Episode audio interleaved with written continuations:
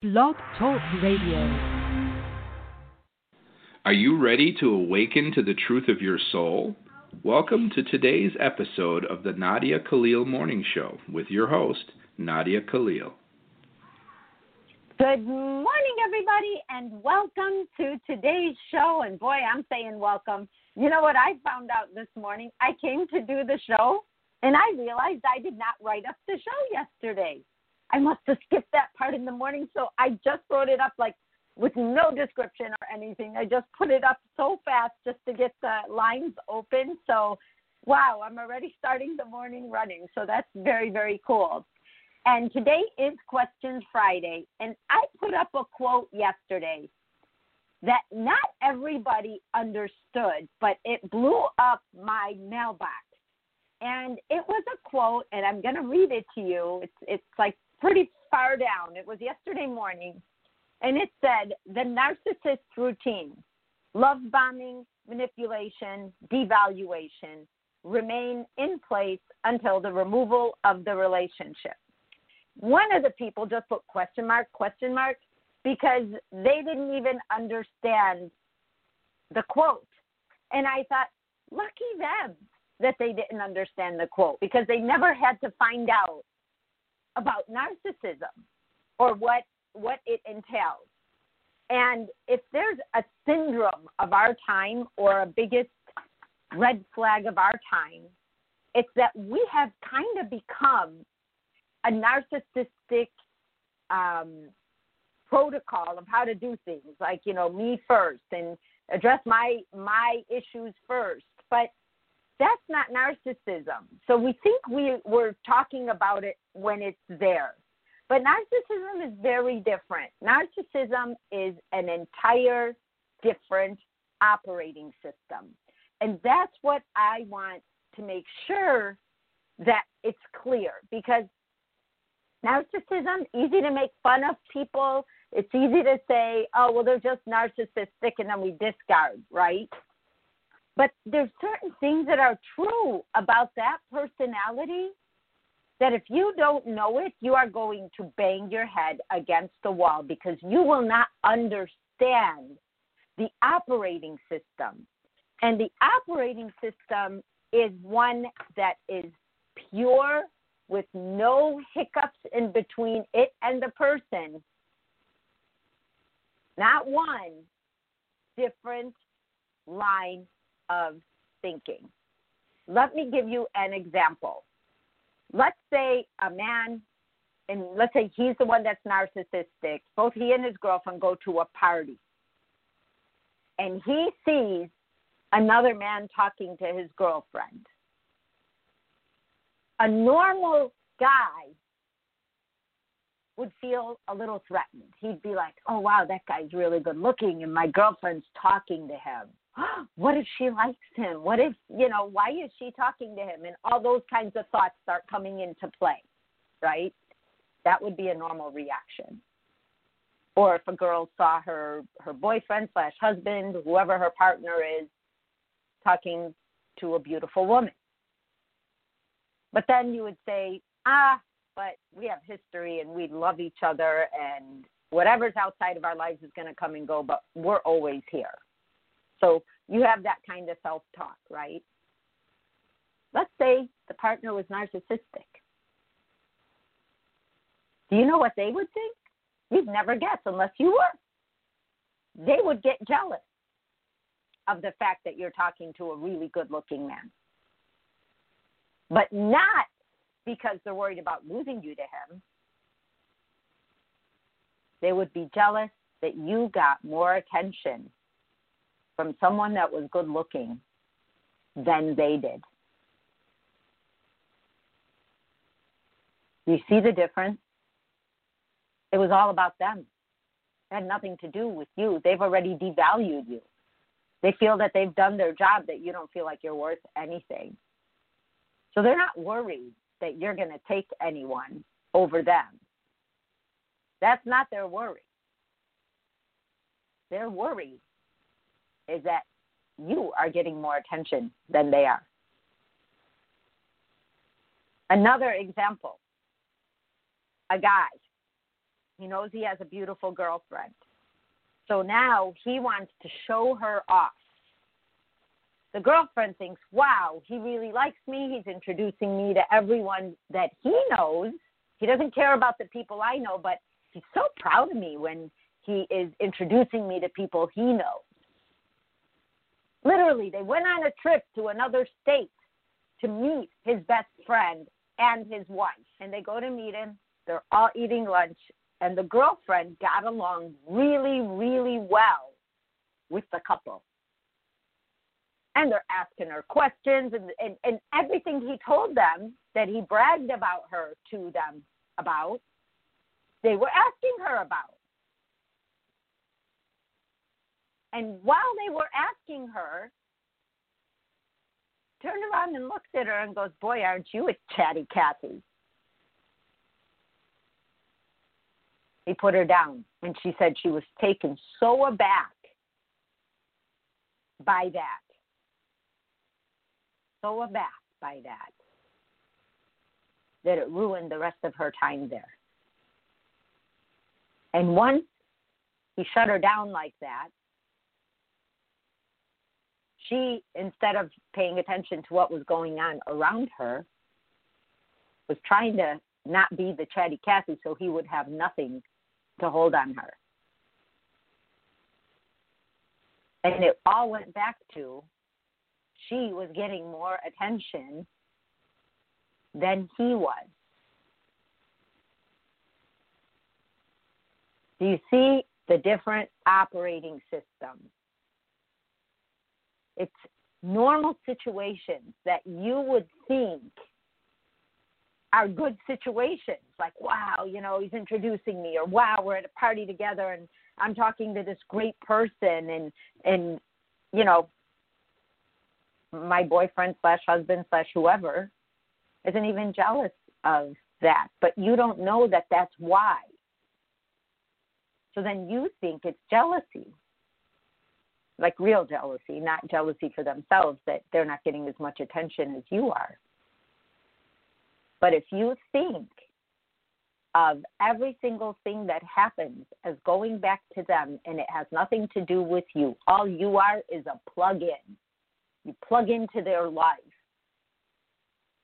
A very good telling sign for you to start seeing if you're in the wrong place. So the person who put the question marks, I was like, whoa, yay. You never had to deal with that that weird feeling of something is so off because they know it's off. I think the other day we talked about it and i read you that part about what a narcissist said about themselves. I don't care about what you're talking about and i never will unless the conversation has anything to do with me back to them. I really i really am not interested and if you want to talk to me about me and about my behavior, Trum, so that I can recontrol the situation. And the tantrum may or may not have to do with what we're even talking about. But just know at the end that you will be accused of something, doesn't matter what it is, fill in the blank. You'll be accused of something by the end of this conversation, and I will leave you spinning. And then once you're unstable, I will feel stable. But when you feel stable, I will be unstable. When you are happy, I will be unhappy because my job is to make sure that I am always on top because I've never been on top before. And when I was younger, nobody paid attention to me or loved me Nobody paid attention to my sensitivities. So I packed those guys away a long time ago. And now I answer to my ego. And you you know, ego has a great entrance plan, but it doesn't have an exit plan. So when people leave, the guy or the girl, whoever it is, keeps re-auditioning, right? They keep coming back and wooing you. They go into the love bombing stage that we talked about, that I put in that quote that just was like, oh my gosh, I get that now. But they'll go back and re audition And you would think, wow, they loved me all that time. Look at all this attention I'm getting. I didn't get this kind of attention in the relationship. Well, the minute you go back, it's going to be the same thing over again. Because now they're going to think, wow, they fell for it again. See, I am a master manipulator. I can get anything I want. You again. And you will be devalued again. It's just a matter of time. It's just that when a feeling person that comes from a different operating system is different than a feeling person that comes from a different operating. So it is like when Christ said it's either going to be black or white, it's either going to come from love or not, love based. Those will be the two languages we speak. It's either a love based language or an ego based language. Now you're both speaking two languages, and the two languages do not understand each other, and that's where the problem is. That's where the problem is. Now, if you're both narcissists and you are together, and let's say there's some psychopathic type behavior going on in the relationship, those two people, whether they're two friends or they're partners, they can commit crimes together. They will be the people that there's no conscience involved. So they can say, "Oh, we're going to go rob that jewelry store. We're going to go rob that that um, that store over there. Or we're going to go tag a city with our spray cans, or we're going to go and just hurt people because there's no empathy." And when they all get together, there's a group of people with no empathy. So they can do the stuff that we go, how could somebody do that? Who wakes up in the morning and thinks that this is what they're going to do today?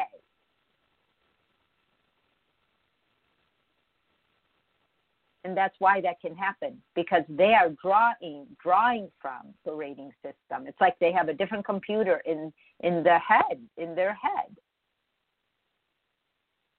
and it's only dangerous if that person has that capacity to hurt others, because they will.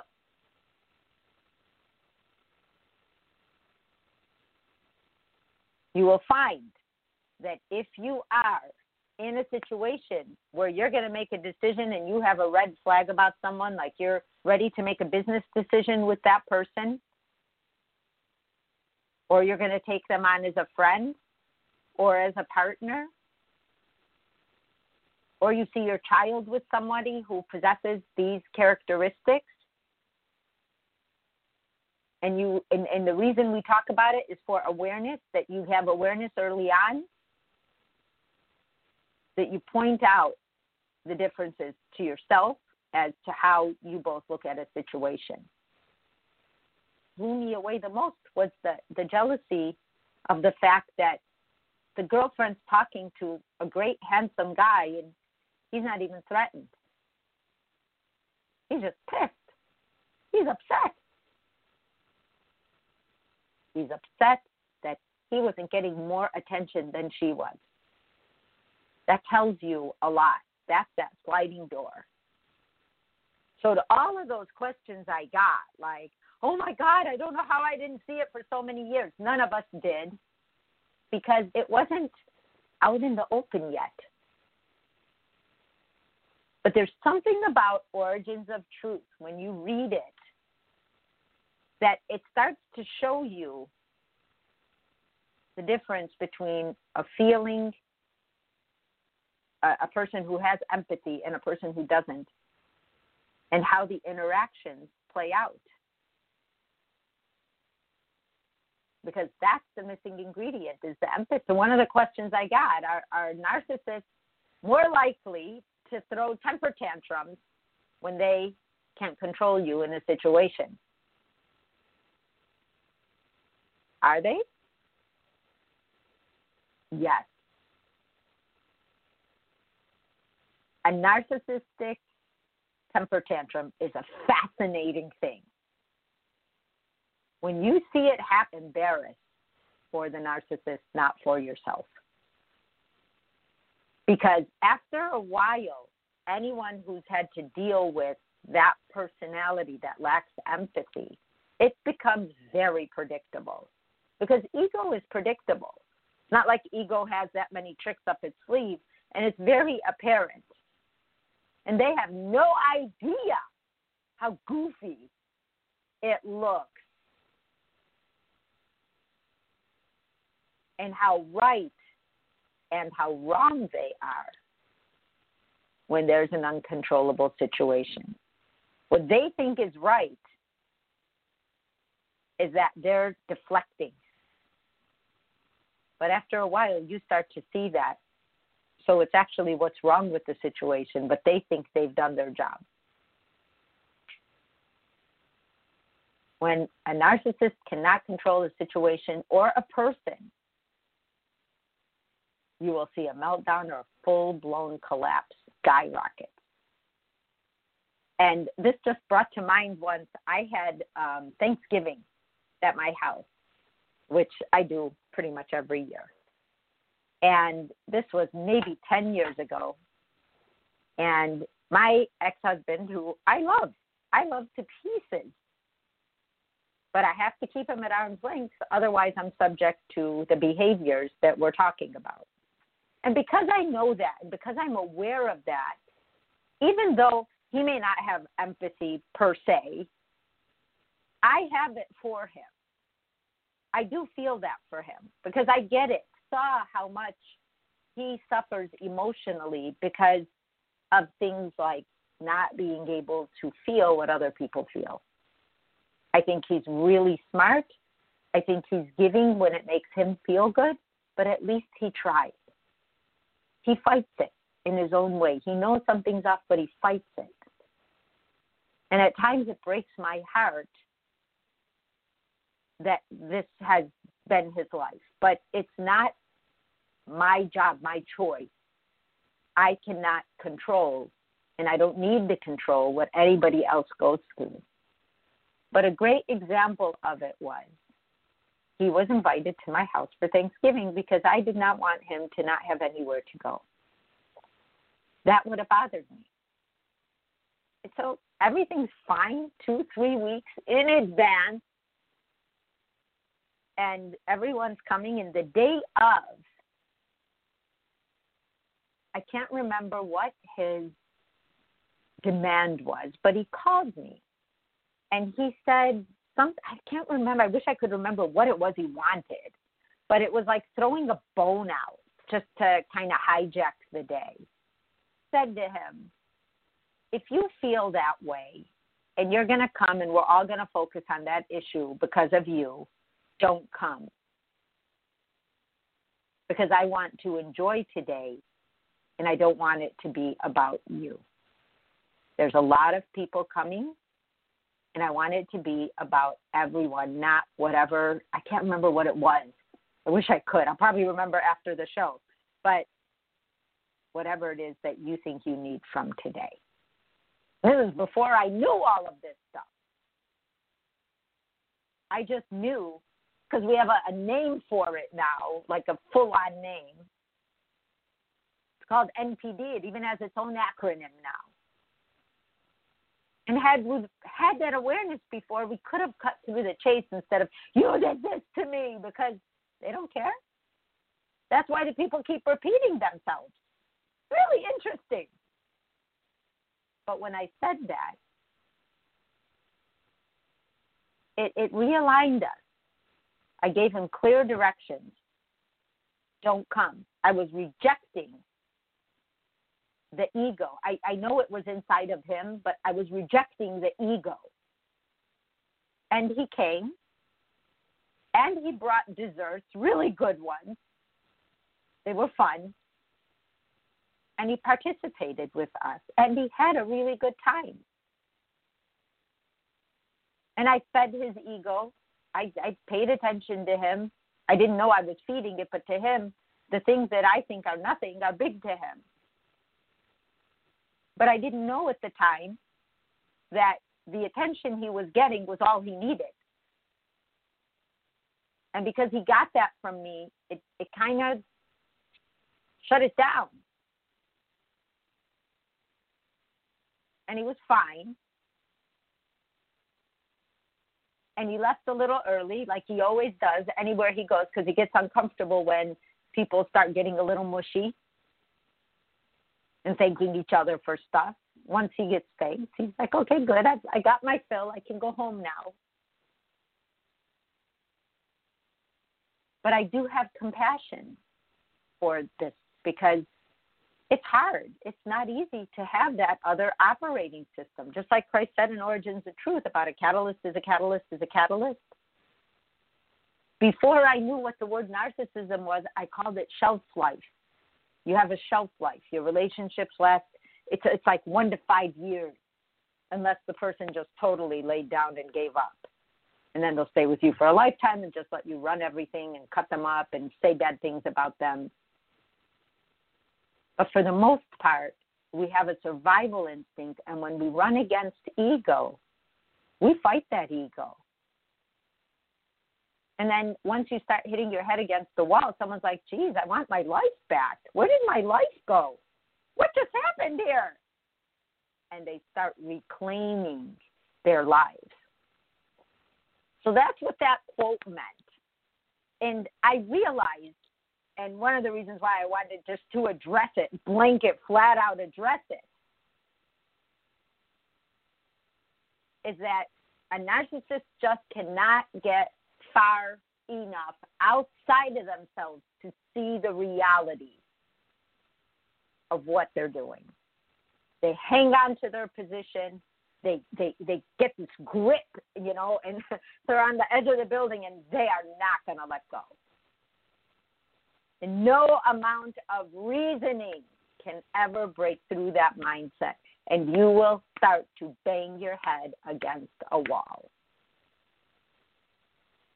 I lived with this mindset, not understanding it for 14 years. Say, wow, every three months this happens. Wow, every time I'm happy, this happens. And what happened to me as a human being was I was reacting to pure ego fighting me from the outside in every single day of my life. There was nothing I could do right. Nothing. I couldn't dress myself. I couldn't do the wash right. I couldn't cook right. I couldn't. And if somebody said something nice about me, he said, "Ah, oh, yeah, she only does that when people are around." I can only say how shocked I was when I would hear the comments. They were so far away from anything I could have come up with. And I couldn't understand because neither of my parents had those characteristics. I could not understand how anyone could say that about their spouse. And instead of dying under it, because it was killing me, but I didn't die, I was dying. Because of him, I'm here today talking to you. So I don't look at it as poor me. I'm thankful I lived with him. I am thankful I got to see how hard it is for somebody whose love has been injured that early on in life and how they splinter off into survival mode of him because i i have to say they say they don't really love anyone but themselves i know he loves me i can feel it until today and i do love him and i will forever but when we don't address an illness or we don't have the tools yet to break the code of how to help a narcissistic soul. It's really hard to live with them because it's a torture, man. It's it's a torture on so many levels. Because of him, I turned to God in the middle of the night and started asking God questions like, how could how could a man have kids, a wife, and money, and everything we say we want, and still not be happy? I couldn't figure that out. That was like my question of the day every day. And every day I'd wake up and try harder and think, you know, oh, well, he'll appreciate this. But I found something out. He loved having dinner party. Over, he was happy. He was like proud of me at times, proud of his kids because people were complimenting him about his family. I didn't know that that's what was actually on a conscious level going on. I just built a biological rhythm to that happiness that would show up when other people were around and he was getting that kind of attention. And then the minute they left, it was the lights went out in the house. That was crazy to me. So I knew I had, if I worked all day and I ran to Costco and bought all the ingredients and I came home and I made this great dinner for everybody, it made him feel like he was normal. Do you want to know what happened in my marriage? We were having dinners three or four times a week. I worked hard for those happy moments until I wore out. Maria asks in the chat, Nadia, if a narcissistic personality's person's souls come back to Earth, will they be narcissistic again? Not unless they choose to. Because we choose what we're going to come here and learn.